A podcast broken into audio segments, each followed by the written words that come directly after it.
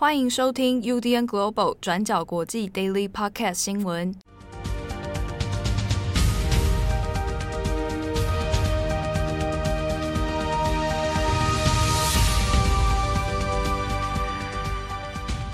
Hello，大家好，欢迎收听 UDN Global 转角国际 Daily Podcast 新闻。我是编辑七号，我是编辑惠仪。今天是二零二一年六月二十三日，星期三。呃。今天一早，这个感到有点雀跃啊！我想说，你今天开场声音就是整个焕然一新啊！为什么呢？因为我们的 Daily Podcast 终于修复成功了。嘿呀，大家可以又再见到我们了。哎，其实我们一直都在啊，哦，只是受限于平台的缘故，我们在 Apple Podcast 现在的更新都是完全的正常。之前其实还是有一些听友他没有不晓得发生什么事啊，因为他可能错过我们 IG 上面的这个。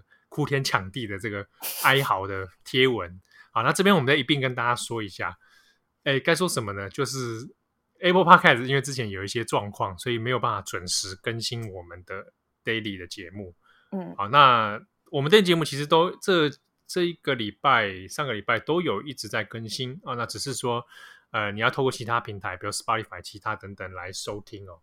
好，那现在总而言之，它恢复了。那有关于这件事情的细节哦，有机会的话，可能呃，郑红跟我会录 另外录一集来 跟大家解释一下。郑红锲而不舍的一直写信，这个可以当一个教学实战哦，如何与国际龙头公司的客服往来？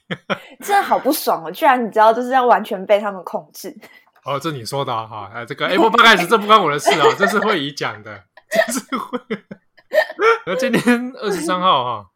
我们来更新几则重大国际新闻。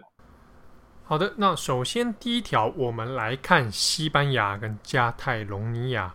好，那大家如果过去还有印象的话，在四年前，二零一七年的时候，加泰隆尼亚呢单方面发动了一次独立公投。那这个事情，哎，所谓的加独啊，那在当时台湾其实也蛮多人关注的哦。好，OK，当时的加独事件，当然后来经过投票以后，其实并没有通过。那结局对独派来说也是相当的重挫哦。那许多的加泰隆尼亚独派大佬也因为所谓的散货暴乱罪啊，还有盗用公款、渎职等等的问题，那当时就被西班牙政府给抓起来，然后关进去了哦。好，那现在在西班牙政府这边呢，二十二号的下午，那就宣布，那也签订了。让原本要坐牢到二零三零年的这一些独派大佬啊，这些独派的啊加泰隆尼亚独派政治人物们，可以重返自由，在二十三日中午，大家都可以离开监狱了。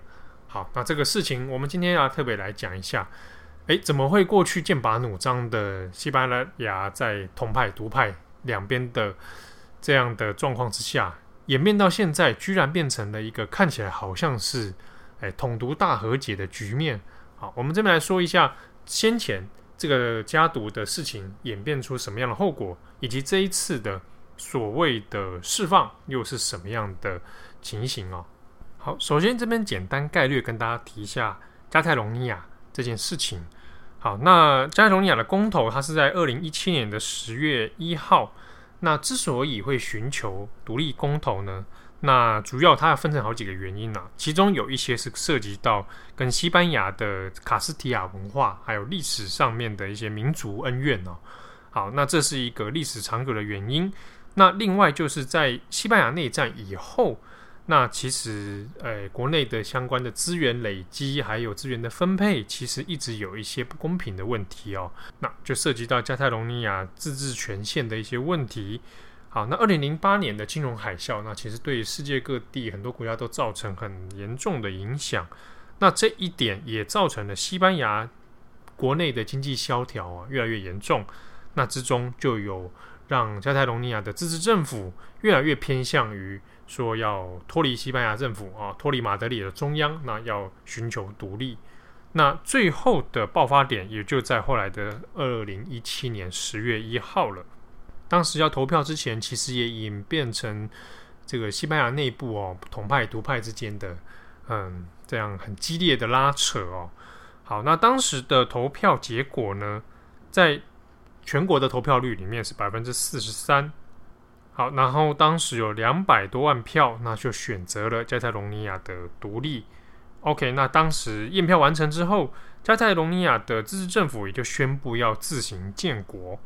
可是事情在当时其实并没有这么的顺利发展哦，因为欧盟首先并没有承认这一个公投的结果。那西班牙中央政府也说这个公投它无效，而且它还是非法的。原因是因为当时西班牙政府提出说。独立公投这件事情，只有中央政府有权来发动。那加泰隆尼亚的独派自己明明也知道国内有这样的法律程序，结果呢还自己一意孤行哦，而且还挪用了自治政府的公款来举办这个公投。那换句话说，就中央政府的看法，你这个是自治政府自行脱离一般的正常政治程序，然后做国内的分裂。啊，所以在当时呢。就以煽动独派民众违抗中央这样的名义哦，那就有被检检警就指控说，这些相关的独派人士呢，他涉及到了叛乱罪，涉及到了煽惑暴乱罪、诈欺贪腐罪等等啊，那也逮捕了加泰隆尼亚的相关政治人物哦，像是加泰隆尼亚自治政府的副主席荣克拉斯哦。那一些独派大佬就被逮捕，不过当时的主席普吉德蒙就选择流亡到比利时了。好，那当时抓捕的独派领袖呢，总共有九个人，在二零一七年的十一月就关进牢里面哦。那判刑的有期徒刑是九年到十三年。那最重的呢，就是自治政府的副主席荣克拉斯被判了十三年，所以在当时来看的话，应该到二零三零年的十月啊，他才可以出狱哦。那在此之后，西班牙中央跟加泰隆尼亚之间的关系又变成怎么样呢？好，那西班牙的最高法院其实对于这一次这个独派的逮捕，然后判罪哦，那其实是态度相当的严厉的。好，那在此之中呢，独派尽管拿到了两百多万票的民意支持，不过。在判罪入狱之后，其实相关的建国运动啊，还有一些民意的能量，其实也就没有办法一直更进一步哦。那原本加泰这边呢是由中央来代管啊，那也后来历经了重新的改选。可是改选之后，这个加泰自治区的新政府啊，它还是由加泰的自己的独派来当选，然后执政，所以政治局面又演变成。呃，回到之前公投以前这样的一种僵持状态。那另一方面呢，原本是中央是由拉合意来执政，但是在加泰隆尼亚独立案之后，其实对于拉合意还有一些中央政府的国会，然后右翼哦，那其实都造成不少政治上的冲击哦。后来拉合意就被国会倒阁，然后就下台了，啊，也退出了政坛。那么在拉合意之后。也由工人社会党的党魁啊，那沙切萨切斯那就拿下，那现在也成为了西班牙的总理。好，那但是桑切斯跟保守右翼的拉合意如果相对起来的话呢，桑切斯还比较是进步派的哦。那对于加泰隆尼亚问题也比较是相对柔软一点哦，那可以来谈判的一个状态。可是呢，就独立公投这件事情，他采的立场还是抱持着反对的。但就他的这个政治态度而言，也不是马上急着要处理这个问题哦，可以先搁置。好，不过这一切呢，又在二零二零年出现了一些气氛上的变化。那当然，二零二零年最首要冲击的就是 COVID-19 新型冠状病毒，俗称武汉肺炎哦。那当时对西班牙当然也有造成很大的影响。对于执政的桑切斯内阁来说呢，因为是少数派的联合政府哦，所以政治上面有一点摇摇欲坠哦。那在这种疫情当中呢，他所需要的是能够结交更多的政治盟友来稳定政权。那在国会里面又握有一些关键席次的，就是加泰隆尼亚政党。所以，对桑切斯桑切斯来说呢，可能就会变成一个新的盟友关系啊。那反过来说，对于加泰的独派来讲，要怎么样继续推动建国运动？怎么样跟中央政府来往？那其实内部也有一些不同的立场路线的分裂哦。那比如说，能够跟中央政府来谈判吗？能够来谈民族自决公投吗？或者说，可不可以来释放被捕的这些独派运动领袖呢？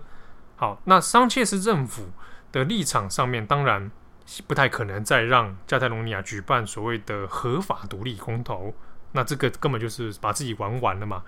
好，所以呢，中央政府的态度比较软化一点哦，大家有点模糊啊，就说，哎，不排除我可以跟加泰罗尼亚重新协商看看，所谓的自治扩权可以到什么地步。那这个就是比较模糊的说法，只是这样的说法，大家听到了也都知道是政治语言啊，有点模糊，争取空间。那你要怎么拿来说服加泰的独派？你如果要结交盟友的话，那你相应的要给出一些善意，给出一些这个好处。好，那所以双方在一些重启谈判的过程里面的一个善意，那就是说，诶，可以让。容克拉斯这些九个被关的独派政治犯哦，把他释放，那这个或许变成一个彼此之间我们交流的一个搭桥。那当然，这样的风声传出之后，也有引起很多正反不同的意见啊。那特别是保守右翼根本是没有办法接受嘛。那甚至西班牙最高法院因为先前的态度是非常严厉的哦，那在这件事情上面，其实也不认为说这个对西班牙是好处。好，那桑切斯这边呢，所做的释放或者我们讲特赦啊，它也不是说完全就是把你的罪名全部都归零哦，它是有一点局部特色，有条件的啊，比如说呃，有点像更生人的感觉啊，那就是他给你一个缓刑期间，出去之后呢，那你不可以再犯等等，他有一些但书在后面哦。那反对的人也会觉得说啊，那像隆克拉斯这样独派领袖，怕他。出去之后纵虎归山啊，会不会加泰独派呢？就这死灰复燃哦。那回过头来，现在的总理桑切斯本人，他又怎么样看待这一个所谓的特色释放呢？好，那看起来外界会觉得是不是有一种太冒险了啊？一个豪赌的感觉。好，那现在同意全部特赦这九个人，那桑切斯本人是说可以借这个方式来化解西班牙内部的统独问题。啊，那他认为总是要有一个人来做这一个善意的开头，啊，那来达到说几个世代以后的和解共存，那至少可以从这一点开始。好，不过桑切斯的这样的说法或者他这样的决定，在国内是怎么样的看待呢？好，民调的投民调的调查显示，只有差不多是百分之三十哦。的国民是支持桑切斯这一个决定，但是呢，西班牙民众里面也有百分之六十一的人是反对特赦这些分离主义者，所以呢，现在这个状态现在对桑切斯的民调支持来讲，可能是会有一些冲击的。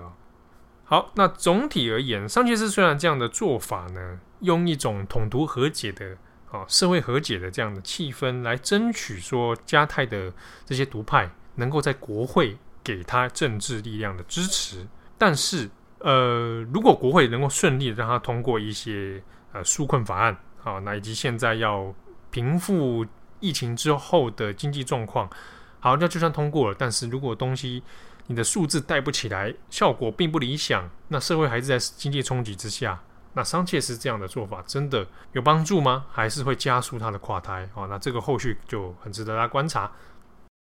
好的，那么接下来第二则呢，我们要更新一下，就是美国阿富汗的新闻。那我们之前有跟大家提到说，美国在阿富汗已经驻军二十年。那拜登呢，就在今年决定从五月开始慢慢从阿富汗撤军，目标是在九月十一号之前全面撤出阿富汗。那自从宣布了这个决定之后呢，大家最担心的事情，其实也就是阿富汗的内部是不是会出现一个政治权力真空的一个现象，导致阿富汗爆发内战，最后就会让恐怖组织塔利班重新掌权阿富汗。那这样子的状况呢，在这几天之内是真的恶化了。那联合国的阿富汗特使在星期二六月二十二号的时候，就向联合国安理会汇报。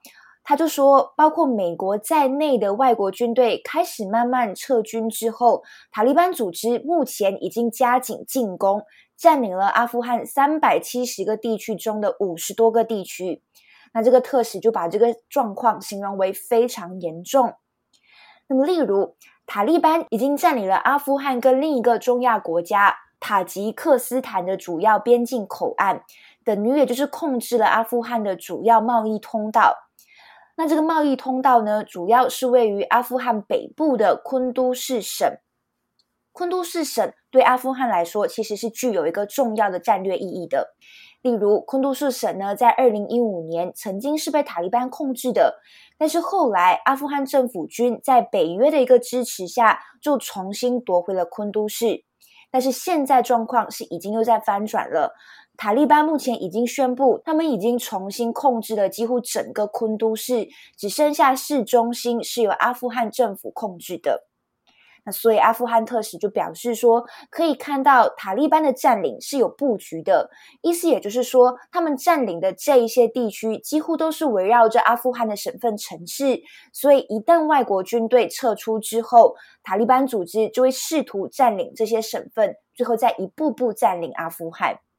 那么，针对这一次的事件呢，阿富汗国防部就表示说，政府军目前已经夺回部分的地区，而且行动是仍然在持续进行的。他们就表示，他们将在不久之后发动大规模的进攻，来收复这些失地。那么，虽然现在状况是已经恶化了，但是美国政府这边呢，并没有要改变撤军的计划跟日程。美国国防部的发言人呢，就表示说，依据现在的状况，他们认为他们会保持一个呃动态的应对方式，他是用 dynamic 来形容。其实意思也就是说，他说美国在撤军的速度跟范围上面会保持一个灵活性，他们会密切关注阿富汗的新局势，来应对说要怎么去调配他们的撤军速度、范围以及规模。那么最后，在这个星期五，阿富汗的总统加尼预计会到美国白宫跟拜登会面。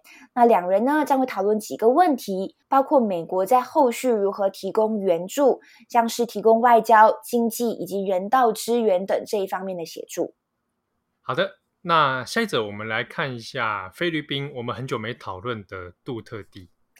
对，我相信大家如果有关注菲律宾的新闻，应该多少都会知道说，他的总统菲律宾的总统杜特地其实就是一个时常口出狂言的人。那么在最近这几天呢，他又在口出狂言了，他就威胁菲律宾人民说：“你如果不去打疫苗，你就要坐牢。”所以讲到这边，我们也跟大家更新一下菲律宾的疫情状况好了。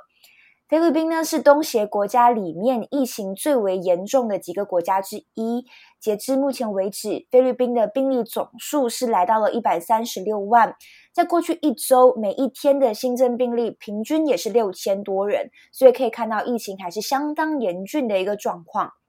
疫情一直降不下来呢，其实部分的原因也是因为菲律宾的民众是不信任疫苗接种计划的。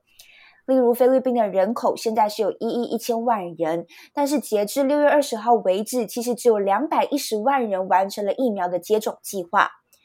杜特地政府原本是希望在年底之前要为七千万人来接种疫苗，但是我们可以看到，就目前的现况而言，距离七千万的这个数字目标还是有一段距离的。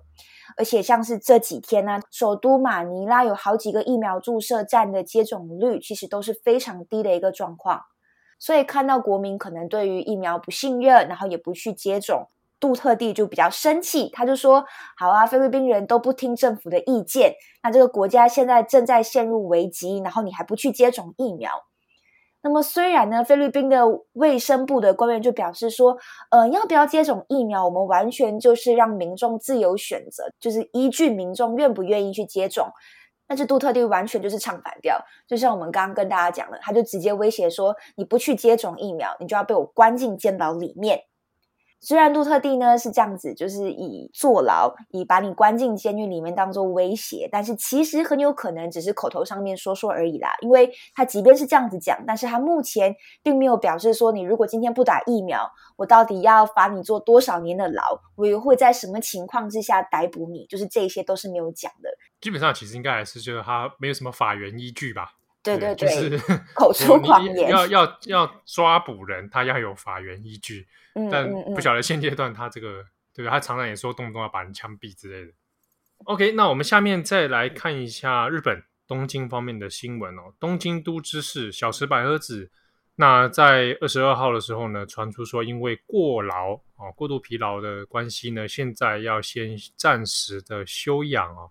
那目前这一个周，在这一周这两周内的东京都的一些相关公务，那目前都会由副知事来代理。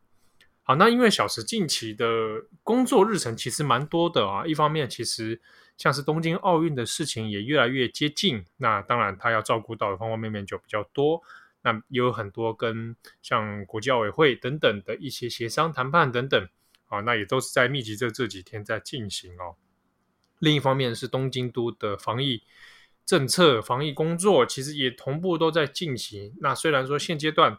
诶，已经解除了紧急事态，进入防止蔓延重点措施啊这样的阶段，但是整体上来说，诶，还是没有办法松懈下来哦。那小池就突然传出说他有过劳的问题啊，那现在正在暂时的休养。